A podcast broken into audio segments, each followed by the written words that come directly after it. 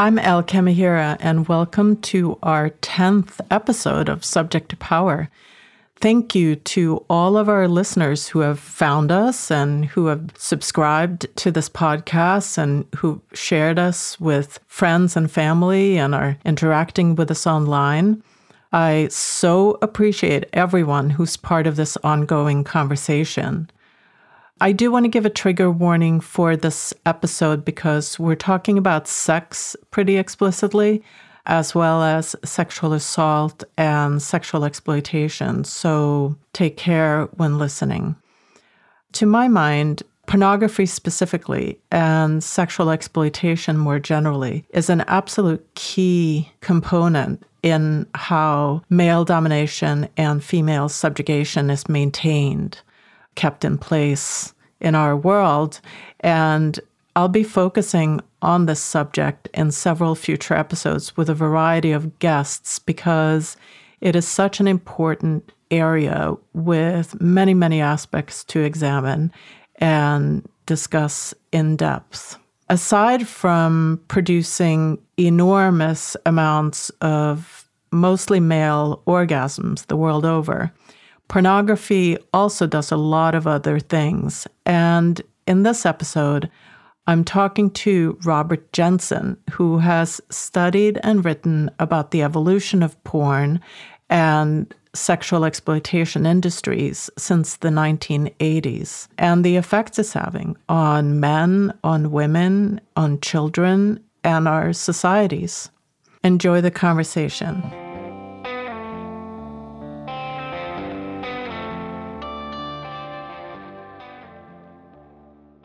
I want to start by, and I know you probably get that this is a common question for you because you're a man, how you came to radical feminism. And I, am just curious about that. I was uh, probably you would describe a pretty typical liberal leaning American male up until the age of 30. And at the time in 1988, one of the most explosive debates around freedom of speech was the feminist critique of pornography. And I started doing research on that. And like any good liberal, I started with the assumption that these radical feminists were all crazy and were out to destroy free speech and all things good and true about America. That prejudice survived about an hour of reading. and I realized it was, in fact, a prejudice that I was following the lead of the dominant culture, which told me as a man, don't trust radical feminism. But very quickly, I started to understand that radical feminism was not a threat to me, but as I have long said, it was a gift. I believe feminism is a gift to men because it not only explains the systematic oppression of girls and women, which it does, of course, but it also explains why so many men are, at some level, profoundly unhappy and uncomfortable with the role models they are offered in a patriarchal society. So for me, the process of coming to a radical feminist analysis was slow. It didn't happen overnight. But before that year was over, I realized that much of what I thought about the world had to be rethought. And when you're forced to reckon with a lot of the things you were socialized into, like a patriarchal view of sexuality, getting some, some distance from that, not only intellectually, but in your own body, can be a struggle. And at times it's been very difficult. But to me, radical feminism has been not only an incredibly creative intellectual experience, but a, a profoundly life changing experience, all for the better. It is, I think, rare for a man to become sensitized to radical feminism. So, what were the drivers, sort of, in your own life to look for a solution and answer. Yeah. Well, I've met a lot of men who do take feminism and radical feminism seriously and and we come from a variety of backgrounds, but I think in my case what it helped me do is understand why I was never comfortable trying to be a man in traditional terms. I happen to come from a family background that includes a lot of abuse. And uh, I think I struggled to understand that, to even recognize it. But once I started reading feminist literature, I realized the, the dynamics of domination and subordination that radical feminists identify in so much of our lives in a patriarchal society applied not only to men over women, but also applied to the way men treat each other. And in fact, that pathology infects so many relationships. And so, in my particular case, I think it helped me start to sort out my own trauma, my own suffering. In a lot of ways, I grew up being used like girls are typically used. And I think that did give me some degree of empathy built in. But of course, that's not guaranteed. A lot of boys, young men who grew up with violence and sexual violence perpetrated against them, sometimes they embrace patriarchy and male dominance you, you can't predict how it's going to work out for anybody. You know, we can self reflect, but we don't really know much about our own inner workings. I have myself trouble articulating why feminism in particular as a analysis is so important not just to men but to our future but you have a whole body of work that explains that in very clear terms and i know that's a big question but it's a big question with incredible levels of complexity, and it's also a very simple question. And I think the simple answer is that we live in societies that are structured on a domination subordination dynamic. The oldest of those dynamics is male power being used against girls and women. But that's not the only dynamic of power and oppression. I live in the United States and racial oppression is all around us. I live in a capitalist economy, and the economic inequality in that is another expression of that domination subordination dynamic. So, in some sense, we live so immersed in hierarchies where it's assumed that somebody's on top and somebody's on the bottom that we often can't even see how they operate. Now, for me, the first of those hierarchies I started to understand was patriarchy, institutionalized male dominance. And I understood it through feminism. I would say that's the first door I opened. And so my experience is walking through the feminist door, starting to understand institutionalized male dominance, then looking around and saying, oh, here's how racial dominance works. Here's how economic dominance works. And then eventually I had to start thinking about what it meant for the human condition in relationship to nature. And so, in that sense, it's all very simple. Now, each one of those systems are complex beyond my capacity to understand. But sometimes those simple frameworks tell us enough that we can move forward, knowing we'll never get it completely, but yet feel confident in the moral and political judgments we have to make. One thing I struggle with is men don't go to feminism as a solution, as an analysis. And I think part of it is they feel threatened in that it's some kind of rival ideology that's going to put them on the downside. And it is a very, very fundamental misunderstanding of what feminism is. So, how do you overcome that? That's an important point. It's true not only of men's resistance to a feminist analysis, it's true of many white people's resistance to an anti racist analysis. The assumption is we've been in charge, and if we lose control, we're going to end up being treated like we've treated other people. It's a really deep paranoia almost. So, how do you overcome that? Well, I think intellectual work, you know, analysis, writing books, all of those things matter. But I think the most powerful way to communicate it is simply by telling one's own story. And that's kind of complicated for men because one of the things feminism teaches us is we're not the center of the world. Shut up a little, listen. And I have listened a long time and profited from listening to women. But I also need to be willing to speak about my own process, my own journey, my own understanding. And I have to be willing to be vulnerable in that. That's why I've had to learn to be comfortable talking about my failures, talking about a very painful history that led me to need to resolve these things. And when we do that, then other men can see us vulnerable and the world doesn't collapse.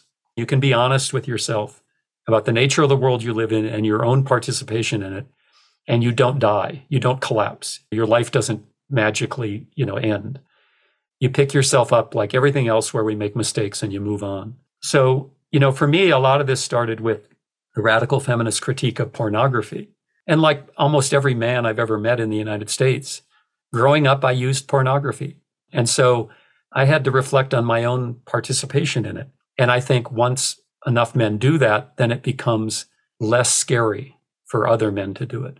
And that's, I think that's always been the role of men in feminism, not to pretend we have the, the deep insights. You say in an article called uh, From Agriculture to Pornography when we can see patriarchy as part of the larger human failure, feminism can be more inviting. Can you kind of unpack that?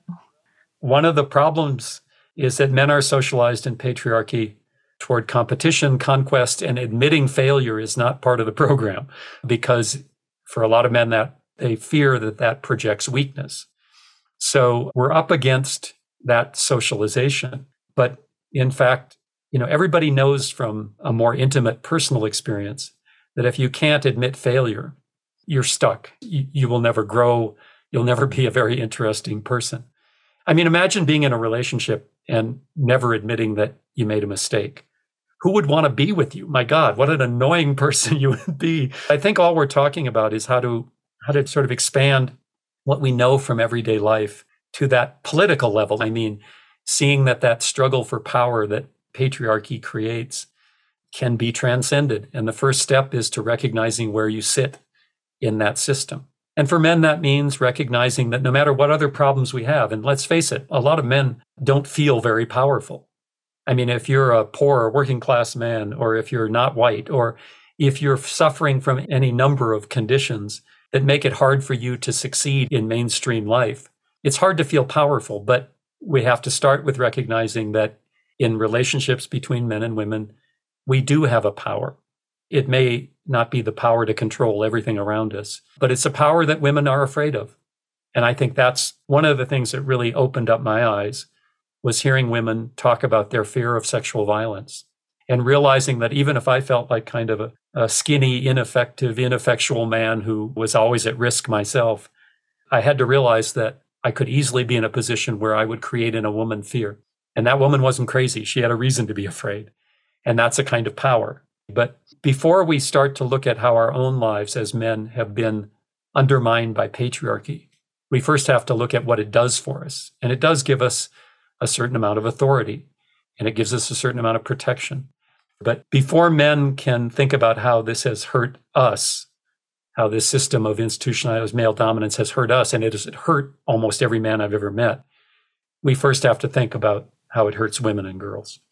You do say about social conditioning, the masculine social conditioning you received as limiting your imagination. And I find that an interesting way of looking at it. I'd love for you to talk about that. There's a phrase that a lot of educators use now called the man box. And it's meant to symbolize the ways that men's, especially men's emotional experiences, are so constrained. So I'm 64 years old. I was born in 1958.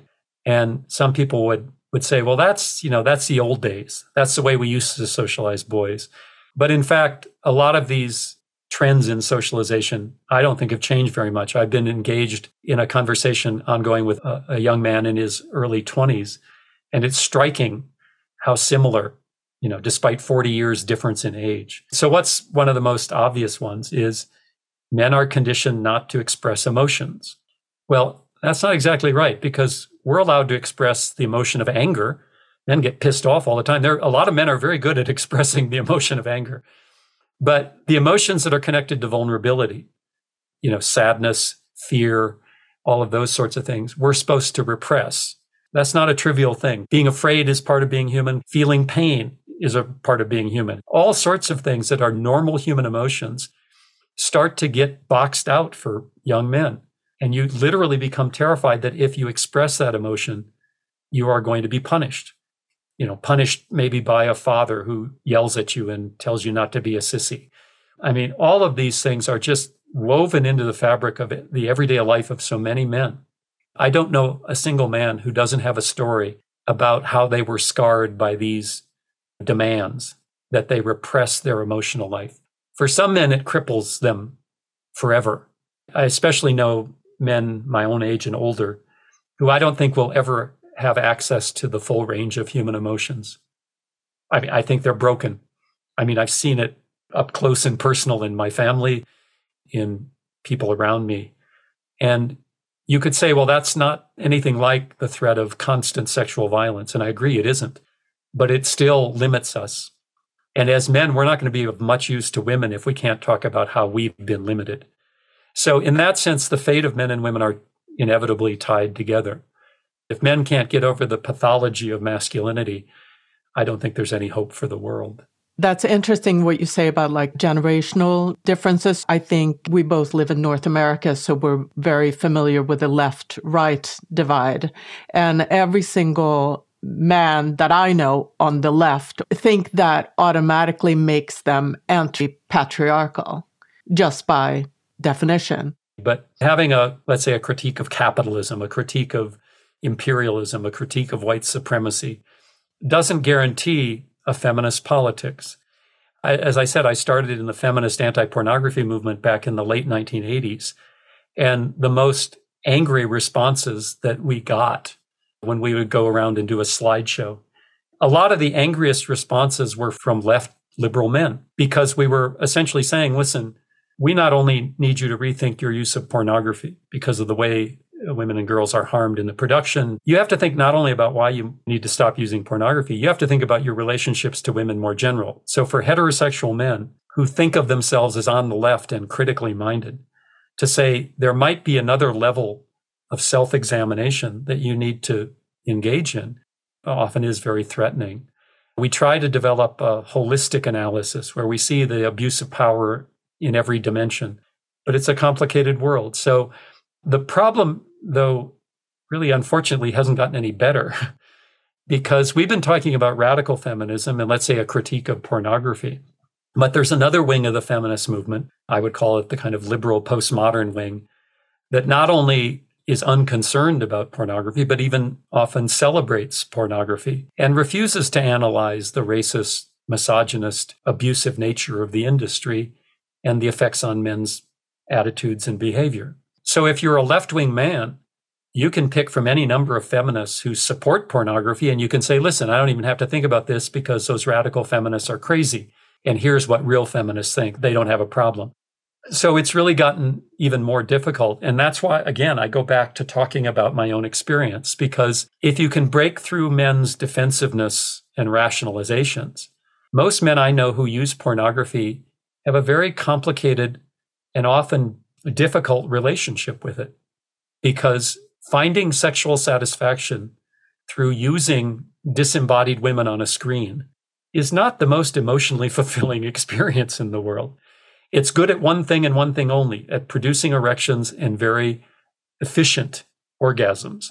And I mean that in a kind of technical sense. That is what pornography does extraordinarily well. But, you know, I just ask men after you have become aroused and masturbated to pornography, in that minute after it's over? How do you feel? And very rarely do men say, "Oh, I feel great. That was that was wonderful." When men start to open up, they say, "Well, it leaves me feeling empty. I'm not the king of the world and I don't get to tell everybody what sexuality should mean in their life." It's a experience that has varied meanings across time, space, culture, all sorts of things. But it's hard to look at the human experience and not recognize that at the core of sexuality is a human connection.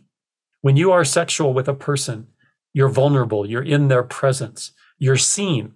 I think the most powerful experience in sexuality is allowing somebody to see you, see you unguarded. It's kind of hard to do that with a disembodied image on a screen, just like it's hard to do that with a woman who's being prostituted, who's there because you're paying her.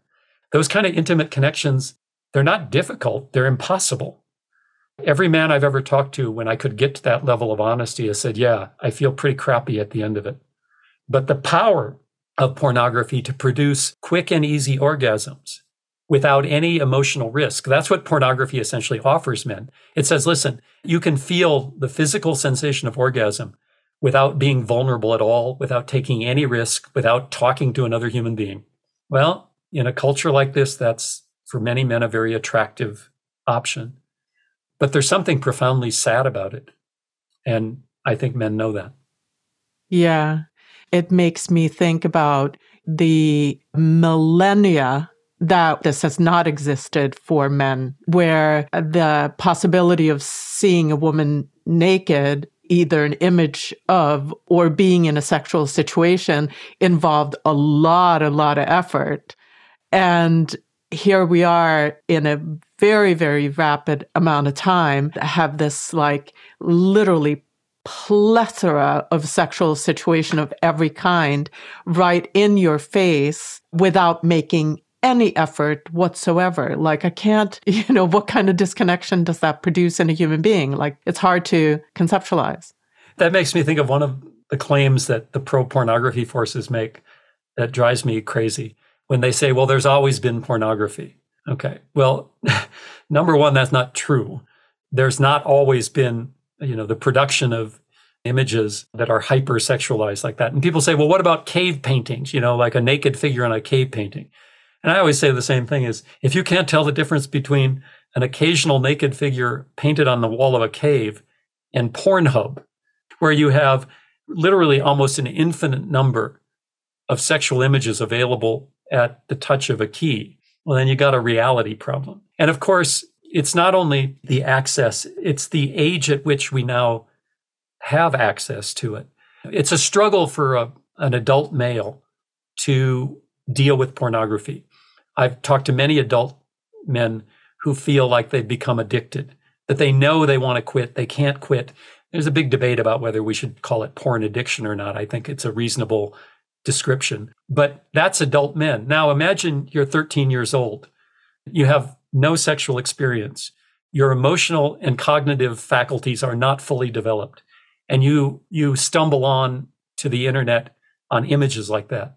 That is overwhelming to children to boys and young men in a way that's hard to describe.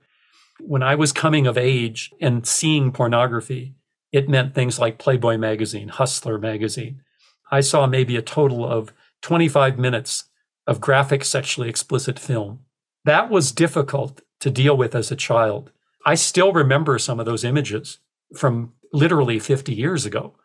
Now compare that to 24 7 access to extremely graphic, sexually explicit, hardcore images in video, it's hard to even start to think about how that distorts the normal psychosexual development of children. And my friend Gail Dines, who's probably the leading feminist critic of pornography today, she's been saying for a long time now we are running the largest unregulated social psychological experiment in history, exposing entire generations of children to these stimuli and we have no idea what it's doing. But as the evidence starts to mount, what we know is it's doing incredibly destructive things. When I talk to young men, it's sometimes heartbreaking because they're up against so much more, more intense material, more access to that material, that in a way, it feels like they never had a chance to just be a kid. I'll tell a brief story. When my own son, who's now 30 years old, was in junior high school, I asked him, you know, about dating and what were kids his age thinking. And he said, Well, there's this girl who, who wants me to be her boyfriend, but I don't want to be.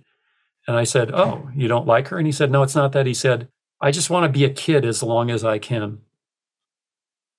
And that just got to me a bit.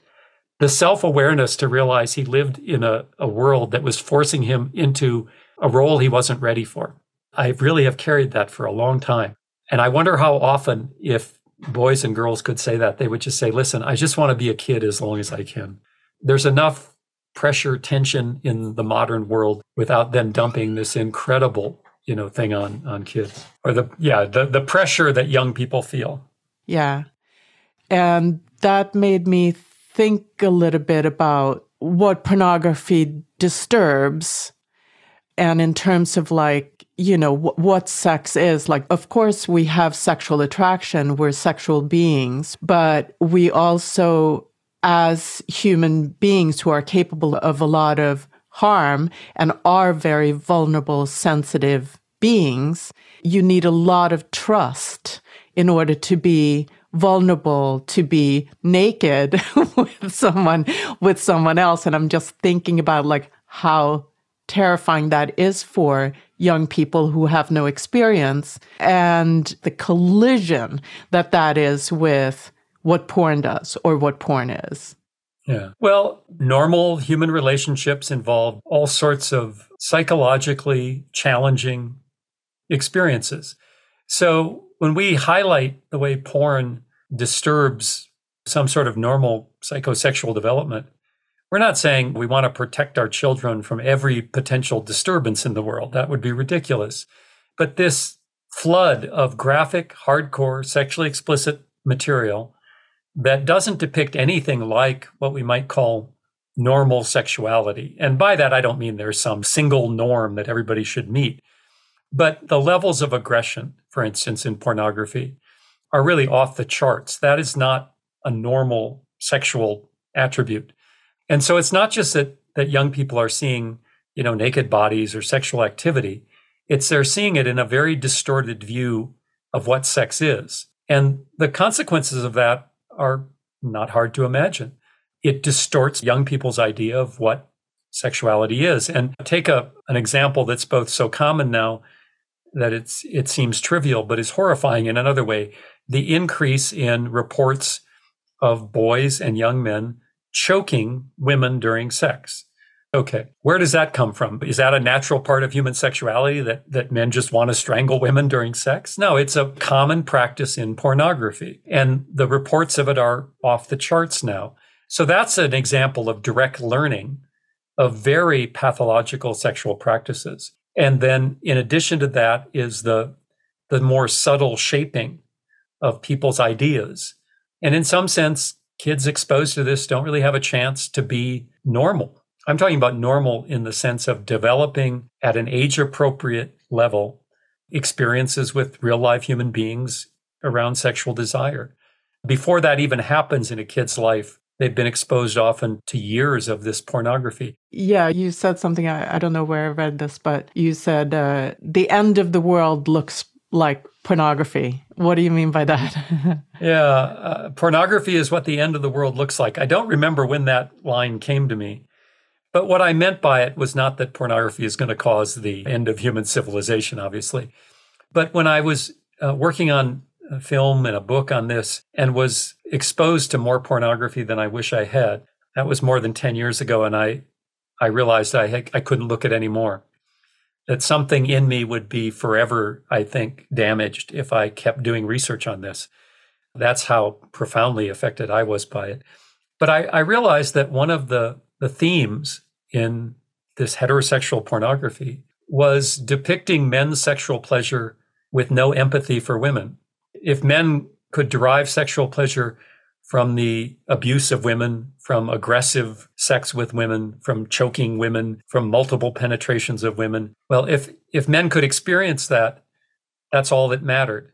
And pornography never asks men to have empathy for the women in those scenes. And so what pornography does is it kills empathy, among other things. Well, what's a world without empathy? A world without empathy is a world in which nobody ever asks, how does this affect other people? How does this affect other living things? How does this affect my community? The death of empathy is the end of the world in some sense. And sadly, I think we see that lack of empathy all around us. So when I said pornography is what the end of the world looks like, that's what was on my mind that a world without empathy is a world that can't survive indefinitely. And that's one of the things that scares me most, not only about pornography, but about the very corrosive nature of the culture more generally. Yeah. So you you have a quote. When women make gains in some arenas, such as education and business, men assert control in others, especially sexuality. You can look at that at like two ways. It can be enforced chastity on sexuality, uh, you know, se- sexual control that way, or it can be just a merciless exploitation. It, it kind of feels like it's just two sides of the same coin. I think you're absolutely right. That conservative patriarchal control of women, which basically says you find one woman, you marry her, and then you can do what you want, basically. Then she is, in a sense, uh, under your control. That is exactly the flip side of liberal sexuality and patriarchy, which says all women should be available for all men sexually. Neither one of those is a very good bargain for women. And neither one of them promotes the kind of healthy intimacy we're talking about. Because after all, if you think you control a woman with whom you are sexually intimate, you're cutting off areas of exploration. If you simply buy and sell women, you're cutting off areas of exploration. It's just a loser all the way around. Now, of course, we're not saying every conservative man is a, you know, patriarch in this sense, or every liberal man, you know, is just always out looking for the purchase of women. But these are trends you can't deny. I call these all the sexual exploitation industries prostitution, pornography, massage parlors, escort services, stripping. At the core, what they all are is the buying and selling of an objectified female body for male sexual pleasure. Do we want to, as men, be socialized to find objectified female bodies the most attractive? Second, do we want to obtain sexual pleasure through buying and selling those bodies? Well, the answer for me on both questions is no. And that there is no decent human society when that is normalized. You know, so some people will say, well, what if a woman chooses to be in prostitution or pornography? Well, choice is a very complicated question. First of all, we would have to ask, well, what are the meaningful choices available to them? But even if a woman were to freely, in the most full sense of freedom, participate in pornography, prostitution, or other sexual exploitation industries, we still have to deal with the fact that we live in a society which treats the buying and selling of female bodies like that as something acceptable. And that shapes the whole culture.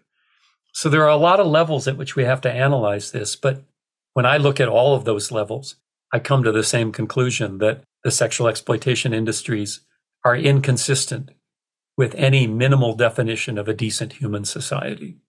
That spurs a lot of thought. One, uh, I'm going to try to formulate. So, Kajsa Ekis Ekman talks about being and being bought and the split self, about that body and self are indivisible and that it's an illusion to think that you can remain intact as a self while selling your body when those things can't separate. So, but I'm also, I'm going to flip it a little bit. Men, when they are in a situation with the prostitute, any human being will perceive the true nature of what they're seeing. So they must see trauma. They must see detachment. They must perceive like a whole lot of other things that they also must detach from. Yeah. It's incredibly important. First of all, let's go back to this dissociation. So, one of the things we know about sexual abuse victims is that dissociation is a very common experience. That when you're being raped, the way you survive is to detach your conscious self from your body so that somehow you can survive. Well, it turns out that that act of dissociation is very common among women who are prostituted. I can't tell you the number of times I've talked to women in the industry who say, I just detach my self floats above and, and what happens to my body, I'm kind of on autopilot. So, what does it say that the experience of sexual abuse victims, of rape victims, is so similar to the experience of women in the sexual exploitation industries? That tells you a lot about, about what we're doing to people.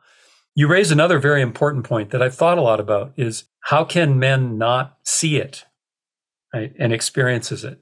One of the ways I put this when I would do lectures, I would say, you know, most of the men in this room have never seen pornography. And the men would look around and the women would say, What are you talking about? We all watch it on our computer. And I said, By that, I don't mean that men have never experienced pornography. I say what men have never done is really seen what is happening because the arousal and orgasm are so powerful that it cuts off your critical faculties and you're not seeing what's really happening. So if you're becoming aroused and masturbating to an image of a woman being sexually degraded, that arousal overwhelms your cognitive capacity to see it. And of course, the minute it's over, you don't want to reflect on it. You don't want to critically analyze it. You want to move on. And that, I think, does speak to a kind of, I, I don't know exactly the word for it, but a kind of damage to men's souls. I don't usually talk about the soul, but whatever it is that makes us human, if we shut that off repeatedly in the interests of a, a cheap and easy sexual pleasure, we lose something. And I think that's very dangerous, not just because, of course, it's a sad state of affairs for men, but because it makes men more dangerous. And in the end, all of this is probably most important because of the dangers it creates for women and girls. And so I think you're right. Dissociation is in some sense on both sides. One is, of course, far more disturbing the dissociation of women and the abuse of those women, but it all should make us both sad and scared. Yeah. And I mean, the logical extension to that is that porn and prostitution and the sexual exploitation industries doesn't just affect the women and men who participate in it, but it affects every relationship that each of those women and men have and everyone who who watches and it has a permeating quality. Absolutely. I used to have another question I would ask. Women, uh, especially younger women as I got older, who had been socialized into this acceptance of pornography as just part of a sexual liberation. They would say, Well, you're an old guy, Jensen. You don't get it. You know, we're all down with the, the liberated world. And one of the questions I would ask is okay, imagine you're you've graduated from college, you're in your first job, and your boss is a man. Do you want to be in the office when he comes back from lunch at a strip club? In other words, he's just spent his lunch hour watching women perform sexually for him. Do you think that has any effect on how he sees you when he comes back to the office? Or is this compartmentalized? Go to the strip club, see those women, then come back and see you as a fully human, accomplished, competent peer in the office. Well, you know, women would say, you, you would get this uh, kind of grimace like, no, that doesn't feel very comfortable. Another question I used to ask imagine you have, for heterosexual women, if there are two men both of whom are interested in dating you. And on whatever criteria matters to you, these two men are essentially equivalent. The only difference between them is one regularly masturbates to pornography and one doesn't. Who do you want to go out with? Well, I would want to go out with the guy who doesn't masturbate to pornography. And I said, yet if pornography is harmless and you're down with it and you don't think it's a big problem, why would you make that choice? And those are kind of real world scenarios that take us out of this abstract conversation about sexual liberation and freedom of expression, all of which are important concepts, but really ask, what do we want in the world? And the fact is, what most of us want is to be safe and loved in intimate connection with somebody we trust. And in a world of sexual exploitation, that becomes increasingly difficult.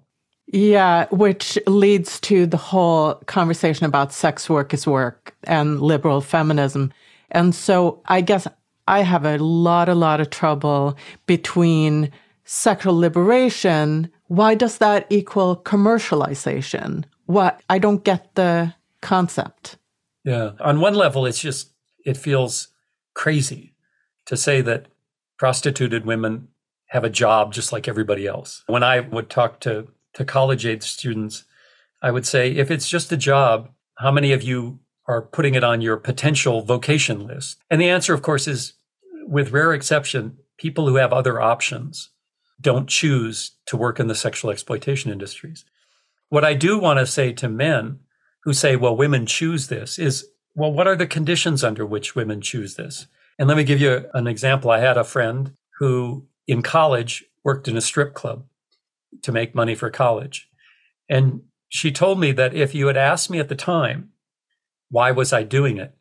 I would have told you, well, I'm sexually liberated and I'm proud of my body and I make money and there's nothing wrong with this. She said, you know, years later, after she had been through a lot of experiences and a lot of therapy to understand her own history of abuse, she said, what I can tell you is almost every time I was up on stage dancing, I was either drunk or stoned, and that I was dissociated the entire time. What I always try to focus on is men have choices. We have the choice not to use women in the sexual exploitation industries. Before we talk about women's choices, let's talk about why men choose this form of the acquisition of sexual pleasure. And is that consistent with a decent society? Now, is sex work work? Well, in some sense, yes. In the, in a kind of very superficial sense, women perform a service for men. But it is is it work in a deeper sense? Or is it, in fact, a pattern of exploitation that we see? Well, and we do. So the whole sex work is work is, quite frankly, a diversion from asking what kind of world do we want to live in in a lot of different kinds of situations. People who are economically vulnerable will do things they would otherwise not do and are not safe, are not consistent with a decent world. Well, we don't just shrug and say, well, that's the way the world is. We want to make the world a better place where people with fewer choices are not forced into those kinds of work.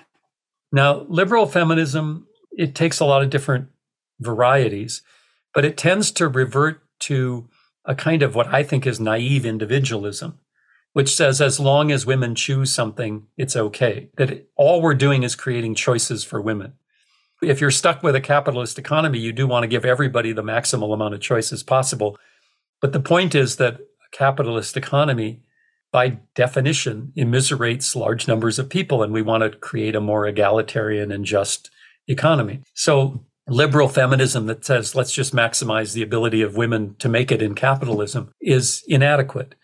Now, a lot of the liberal feminists who support pornography and prostitution are also critics of capitalism, let's say. But in this one arena of sexuality, they fetishize this notion of choice. I can't speak to everybody's motivation, but when I talk to men who are otherwise radical, lefty, critical, but who embrace this very liberal notion of feminism, my observation is they are doing it to avoid the kind of critical self reflection about their own complicity in patriarchy it's what kept me from thinking about this for a long time. And of course, the other reason when you think about men resisting is you're talking about taking away a form of pleasure they have become fond of, I guess. You know, if you've learned to become sexually aroused and to masturbate to orgasm through pornography, it can be hard to give up. But, you know, in the end, I think the question is do we change the nature of the system where sexual exploitation is no longer a norm? Or do we simply try to give women more choices within a system in which sexual exploitation is kind of the background? Well, I think that's the difference between liberal and radical. And in almost every social issue where we're trying to achieve a more just world, I think the radical analysis is usually the more compelling. Wanted to talk a little bit about rape and rape culture, which is also an arena that you have covered a great deal. And in The End of Patriarchy, you quote the organization RAINN, which is Rape, Abuse, and Incest National Network, explaining rape. Rape is not caused by cultural factors, but by conscious decisions of small percentage of individuals. And this is the this is the premier advocacy organization for rape in America. So I think most of us have gotten past a very crude analysis of rape that says men are just inherently sexually violent. For most of human history, before patriarchy, rape was likely rare and in some societies probably didn't exist. So rape is a an act that flows out of systems of institutionalized male dominance. Now, if you accept that, then there's a lot of disturbing consequences. So we know what legally constitutes rape. But what about all sorts of other male sexual behavior that might not meet the legal definition of sexual assault, but are all mixed up in domination and coercion? Sometimes people call this gray rape. One of the ways you can understand how common this is is to talk to women about their sexual experiences. Where, for instance, here's a story I've heard many times. Imagine you're a woman, you go on a date, you're in a man's apartment. Now, things take a turn in a direction you maybe not want, not ready for, but you know that you're alone with a man who is physically capable of assaulting you. Do you engage in some sort of sexual activity just to diminish the chance that you will be attacked? Well, women report doing this all the time. Women report, for instance, and not to be too crass, uh, providing oral sex to men to avoid having to have vaginal sex because they fear that that will be the consequence of saying no. All right. Well, is that rape? You're not going to be able to legally prosecute that as rape, but it's not a, a sexual situation that we want to endorse. We don't want women to take this as simply, you know, part of the, the cost of dating. So the minute you start talking about how men are socialized into this dominance and how that dominance is sexualized, you realize that the acts that meet the legal definition of rape are it's a crisis, of course, but there's a whole other element to the crisis as well. And for whatever reason, the anti rape group you were talking about is trying to avoid that because they don't want to be tagged as too feminist, probably. Now, it is true that a fairly small percentage of men commit the acts that we legally define as rape. Rape isn't committed by, you know, every guy on the street. But to point to that is not to obscure that other kind of interaction that we're talking about. And that's more troubling because that's not just the rapist we can point to, the bad guy, the guy who jumps out of the bushes, the guy who breaks into your house at night and rapes you. Those are all horrific. I mean, I don't think anybody needs to explain why those are terrifying. But this other continuum of sexual violence that may not meet legal definitions scares the heck out of people. Because the minute you acknowledge that exists, then you have to say, as a man, you have to say, how have I participated in that, perhaps unknowingly? How was I socialized into that without ever being aware of it? And of course, women have to then reflect on their own experiences, which can be incredibly painful. So we have a choice. We either define rape as this very small, legally defined act that a fairly small number of men commit, which we can then push sort of off in the distance, or we deal with reality. And that is the culture that makes this normal. I've said many times that rape is normal. And by that, I don't mean that it's good or that it's something we embrace. It's normal in two senses. It's normal in the sense that most women have experienced some form of sexual violence or sexualized violence or have been in positions where they feared it. It's an absolutely normal experience for most women. And the other thing that makes it normal is that's the way men are taught to behave. It's normalized in that sense, which I'm not endorsing, obviously, but we have to acknowledge the way men are socialized into that. Well, if rape is normal, we have a problem far beyond reforming the legal system or making sure prosecutors take rape cases seriously. All that's important. There's incredible work to be done there.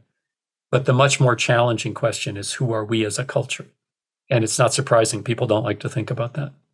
A US study, now several decades old, in which men who self reported acts that met the legal definition of rape 80% of them were adamant that they had never raped anyone. In other words, men who are raping women do not experience themselves as raping women. Why? Well, it's not because they're too stupid to know. It's because they've been socialized to believe this is acceptable sexual behavior. That is a chilling statistic. Now, sometimes men get very angry about this and they say, well, I don't rape, not me. Not all men is the hashtag, not all men. Well, nobody ever said all men rape. Nobody ever said every man is a rapist. What we've said is virtually every man is socialized to accept certain levels of aggression and sexuality as normal, which means, and I don't take this lightly, if you're a woman and you want to stay safe in the world, it's smart to treat every man as a potential rapist. Very, very true. So, for women who this conversation about consent is very on the table, where you shouldn't proceed unless there's enthusiastic consent and you know there has to be clear yes and all of this stuff but to me like we do live in a world where abortion just got outlawed federally and so a big kind of looming reality of women not having bodily autonomy and so in a culture where we don't have bodily autonomy what is consent this is what radical feminism has has said and it's why radical feminists are considered so dangerous by so many people because they take what we want to be simple black and white questions. Did you consent to sex? Yes or no? Are you an independent person with control over your body? Yes or no? And the answer is often much more complex. And I, I think you're absolutely right. It is only a more radical analysis that forces us to deal with these things. But what does consent mean? if you look at not only the objective conditions under which women consent, do they have other options that we would agree on? You also have to look at the subjective experience of women. Do they feel like they have other options? I've had men say to me, well, if that woman didn't want to be a prostitute, she could go work at McDonald's. Well, does that woman feel like that's a meaningful choice? How does the experience of being sexually abused as a child play into your understanding of yourself and your worth in the world? And I'm not saying this is true of all women who are prostituted, but it's a very common experience for women who are raped as children, often by trusted people and family members. Well, what does that do to you psychologically? It starts to cultivate this idea that your value in the world is your ability to provide sexual pleasure for men. Those things are powerful ways that shape our experience of ourselves. So if a woman has that experience, what does it mean to say she consented?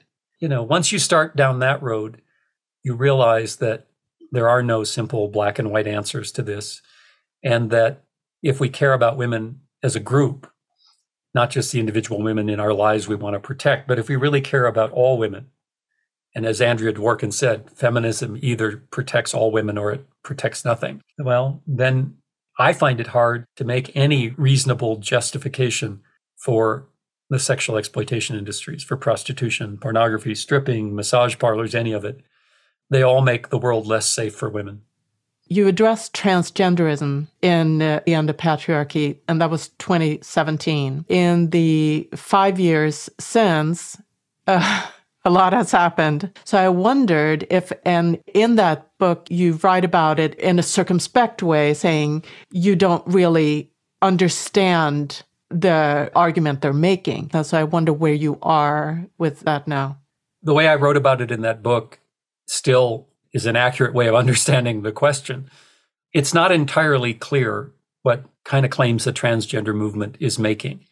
One of the problems I think people have with it is the arguments underlying the assertion of trans rights in all sorts of ways that are a threat to women and girls are never articulated very clearly. So let's go with the basic statement that someone like myself, who is unambiguously biologically male, in chromosomes, gonads, genitalia, secondary sexual characteristics. If I say to you that I appear to be male to you, but I'm actually female, my first question is, what could that possibly mean? I don't understand what it means. And I don't mean that sarcastically. I literally do not understand what that could mean. Well, some people say, well, it means you have a brain that is more female than male. The problem with that is brains are not gendered that way. There's no distinctly male and female brain. If somebody says, well, I have a female soul in a male body, well, that's a spiritual claim. It's almost a religious claim, and, and you can say it, but I don't exactly know what it means. Now, take another interpretation of that claim, which is I'm biologically male, but I feel uncomfortable with the role that men are forced into. I'm not comfortable with the norms of masculinity and patriarchy. Well, that I can understand. And everybody else can understand because we've all had experiences. And the question then is, well, what do we do about it? In other words, do we expand the notions of masculinity and femininity to include a wider range of experiences? Or do we say, if you don't feel like a traditional man, you have to become a woman to be complete? Well, I think the radical feminist argument that we need to change society, not just change categories that we fit in, is a much more compelling, humane, and politically productive path. The third thing I wrote in that book is when you think about the medical treatment, and I use treatment in quotes, that's involved in transitioning the use of drugs, cross sex hormones, and in the most extreme, surgery.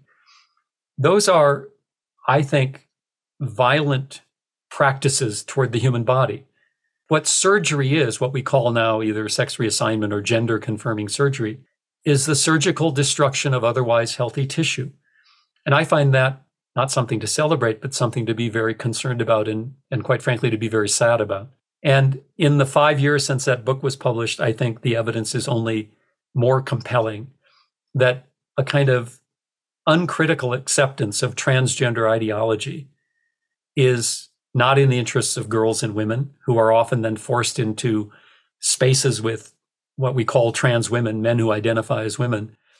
And we're already seeing the consequences of that when, you know, trans women are placed in women's prisons, how single sex spaces like changing rooms are not safe. That's not hysteria to worry about that. That's about the concerns that girls and women legitimately have. But also, what does it mean for people who identify as trans to wholeheartedly and with no critique embrace these kind of practices? I think the culture is insufficiently critical and the problem right now is most of the critique is coming from the conservative and religious right, which is not concerned about patriarchy at all. They're supportive of patriarchy. So the radical feminist voices that I think bring the most sanity to the discussion are routinely ignored. Yeah, and the major feminist debate right now is focused on our rights to put down boundaries. As women, we all have a lifetime of training to protect ourselves from male violence or male sexual violence. So to suddenly go from a lifetime of that conditioning and training to say, no, no, we must be inclusive, come into all of our intimate spaces, all of our single sex spaces, and then being told that those boundaries are wrong. We're, we're morally wrong to have those boundaries is a very confusing and angry making proposition. I, I agree completely. Let's just take a very simple example. You have a female changing room. If I walked into that space as a man, women would have a reason to be uncomfortable and afraid. If I simply declare I'm not a man, I'm a woman, yet I walk into that room, what changes? For those women, nothing changes. Yet if women make that obvious point, listen, we have grown up in a world where these threats exist and we still have reasonable concerns, they're told that they're hysterical, that they're bigoted. I mean, it takes everyday experience and turns it on its head. The current liberal position is they should be allowed in, that man should be allowed in. Well, what you're really saying there is the interests and concerns and legitimate fears of women mean nothing in the face of one man's demand. Well, I can't think of anything more patriarchal than that. As you're saying, it's kind of crazy making. It's like, how can this, how can we have gotten to this point? I can't imagine a society that truly cares about girls and women endorsing such a policy, yet we find ourselves being told we have to endorse it. Well, I don't. And as a result, I've lost friends, especially friends on the left who aren't radical feminist who say, oh, well, you're a bad person now. I won't organize events with you. I won't be seen in public with you. I went through it for starting from the first time I wrote about this in 2014. And I can't count the number of times people have told me that my views are not welcome in any left liberal progressive space. What you're admitting is you don't have an argument. What you have is, you know, the raw power to keep somebody out. How does that lead us to a deeper understanding when we will not engage. Well, I don't understand. The whole debate around transgender ideology, frankly, took me by surprise. If you had said 10 years ago, this is where we would be today, I would have found it hard to believe. I have a theory about why it went this way. It's very simple that what embracing transgenderism does is gives people the appearance of fighting patriarchy because you appear to be challenging gender norms what you're doing is really reinforcing gender norms. But embracing transgender ideology for most people doesn't cost you anything. You're not asked to do anything. You're not asked to be self-critical. If you're a man, you're not asked to, you know, self-reflect on your own abuse of women. And so it gives the appearance of being progressive on feminist issues with no cost. And so is it surprising that especially lots of men embrace this? No. In a way, it's kind of predictable but it's incredibly unfortunate and it has diverted so much energy that should go into the fight against patriarchy. That's the place we find ourselves. Yeah, it certainly is. Although this issue has galvanized radical feminism. And I see signs all over the place that people are, you know, even the medical establishment and other establishment pumping the brakes on some of the stuff. And the mainstream media is also starting to expand their willingness to look at some of these issues. The New York Times, for instance, which has been sort of in an unbroken way pro trans ideology, has run a couple of stories in the last few months about some of the emerging data around the danger of puberty blockers and how they may not be safe. There's been work about detransitioners, that is, mostly women, younger women who identify as trans, sometimes have top surgery, and then realize what a mistake it was. So we are seeing that, but I do hope that the conversation continues. I, if I had a dollar for every person who told me I agree with you on the trans issue, but I'll never say it in public because I don't want to get railroaded, uh, I'd be considerably wealthier than I am. I mean, and this has been going on for years. That's been the biggest revelation to me about this, exactly what you just said. That how did we end up in such an intellectually compromised place? Yeah, that we can't have debate and cannot talk.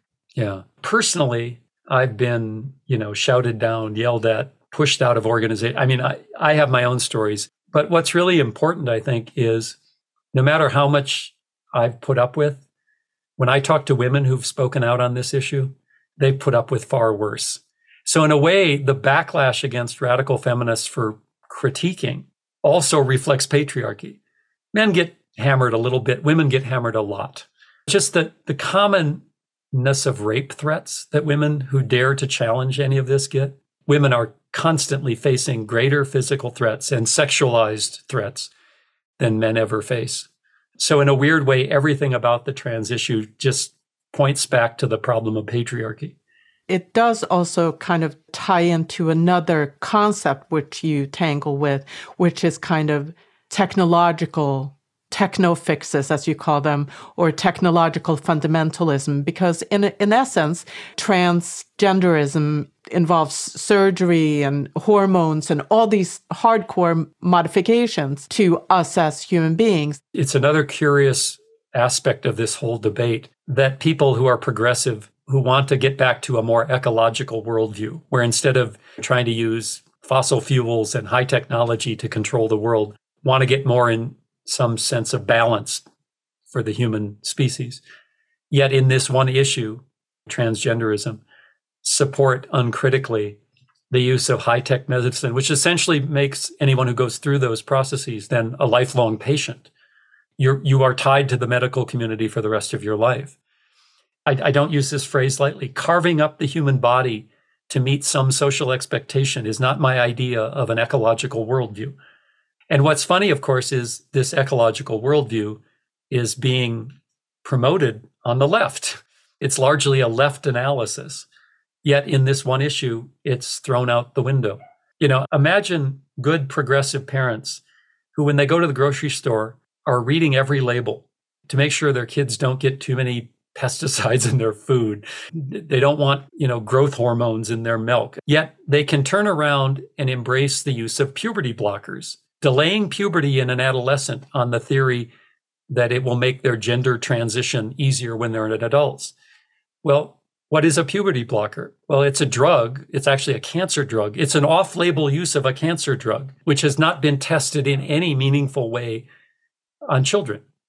Well, do we see the disconnect there before being concerned about the chemical contamination of our world and then turning around and embracing a chemical solution to a problem that is deeply embedded in both individual psychology and cultural norms. It feels crazy. And I don't mean that in some flippant way, but it feels out of control. And it doesn't make sense to a lot of very ordinary people who are not trying to be bigoted. They're trying to figure things out. You said in an article about technological fundamentalism that it promotes the view that life is some kind of engineering project. And that's kind of what brings to mind. We don't have to think about living differently. We can treat nature as our dumping ground for everything we want to do. We just engineer our way out of every problem. We don't have to work in concert with the natural world at all.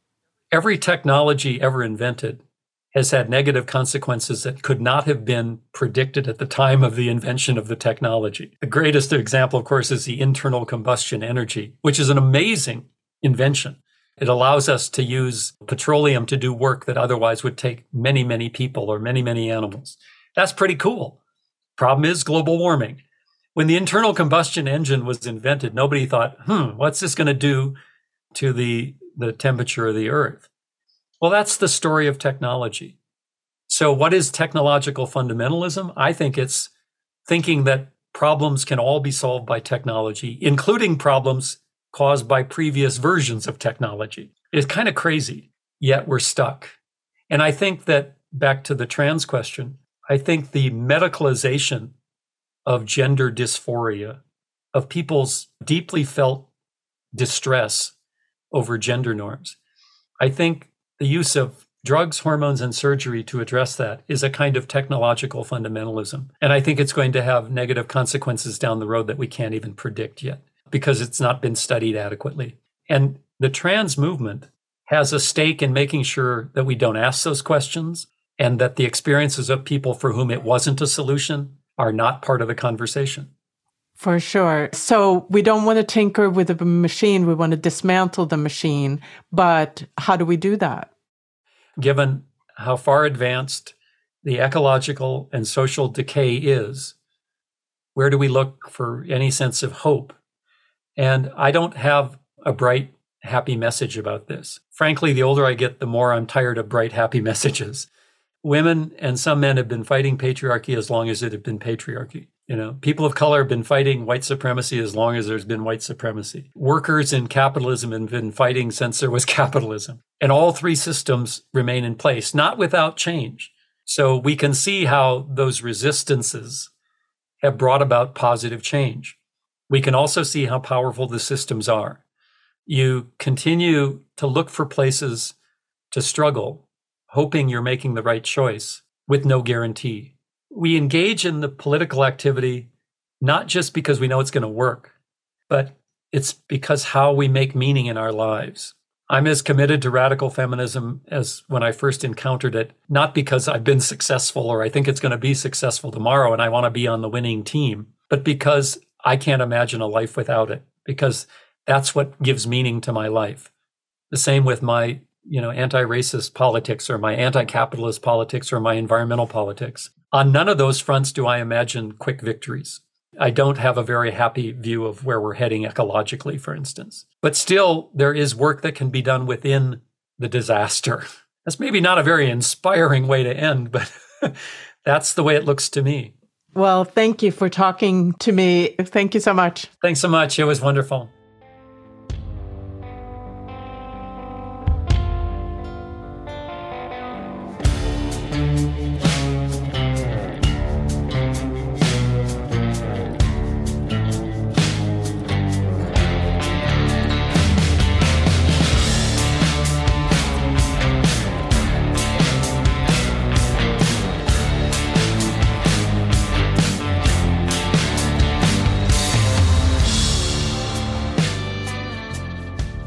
Thank you for listening to Subject to Power. You can find the show online at subjecttopower.com or subscribe to the show wherever you find your podcasts. I'd love to know your thoughts on these conversations, so please drop a note on the website or find us on social media. The best way to support the show is to rate and review Subject to Power on Apple Podcasts. It really helps other listeners find us. Subject to Power is written, hosted, and produced by me, Elle Kamihira.